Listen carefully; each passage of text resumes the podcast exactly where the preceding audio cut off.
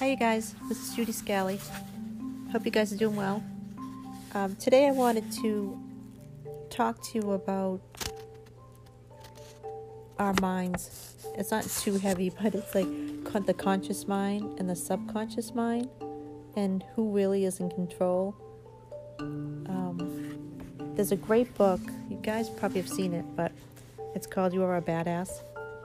It's by Jen Sincero. And it's how to stop doubting your greatness and start living in an awesome life. It's a New York bestseller, and it's pretty good. She's really funny in the book. I kind of like it. And I really like this one part in the beginning of the book that she talks about the difference between the conscious mind and the subconscious mind. Because normally we think, that our conscious mind is the one that's in control, right?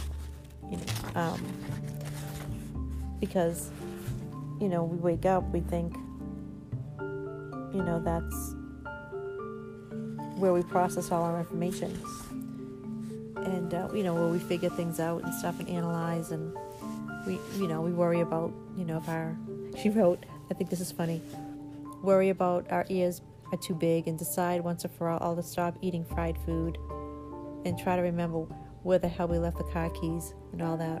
So that's what the conscious mind does. It's like an overachiever. It's just spinning round and round and round. And the subconscious is like when we're a little kid. It contains all our beliefs that we had, like we believing in Santa Claus.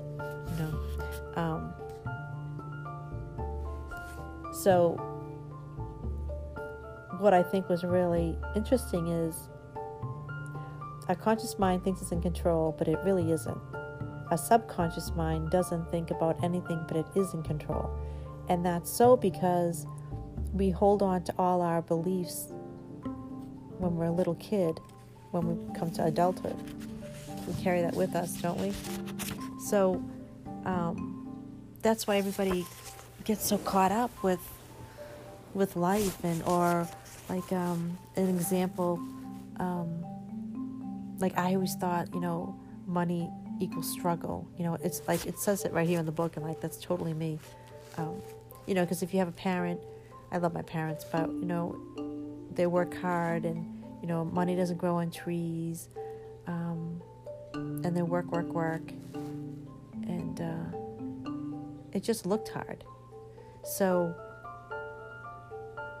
And she didn't really look happy, my mother, all the time. So, because she had to work. So, to me, it's like money kind of bites, It causes a lot of stress and arguments and stuff. So, anyway, that's one of my little beliefs, but it used to be my belief. But now it's like, once I recognize that you have the awareness, you can kind of move past it if you allow yourself to. So... anyway, I'm kind of rambling again, but I wanted just to give you more examples. Like, here's some scenarios, and they may or may not ring a bell, she writes. The conscious mind says, I long to find and marry my soulmate. The subconscious mind says, intimacy leads to pain and suffering. Okay. Or the conscious mind says, I want to lose 25 pounds. But the subconscious mind says, people aren't safe. I must build a shield to protect myself. So meaning their body, that they're self-conscious about the belief of their body. We just don't realize that we do this. And if we do realize it, how do we get out of it? So how do you get out of it? What do you think of? I guess the first thing that I would think of is the awareness. You realize that, look, you're not a little kid. Money doesn't grow on trees, right? But you have the determination, you have the capability and the brains to make money. And money's good. There's nothing wrong with money.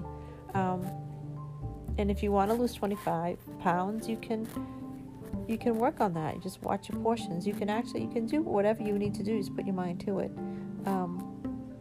And just don't believe what you used to believe, because it's just a bunch of crap.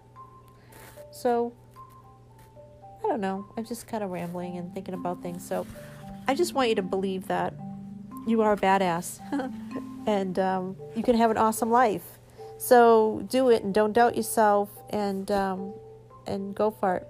All right? Ciao.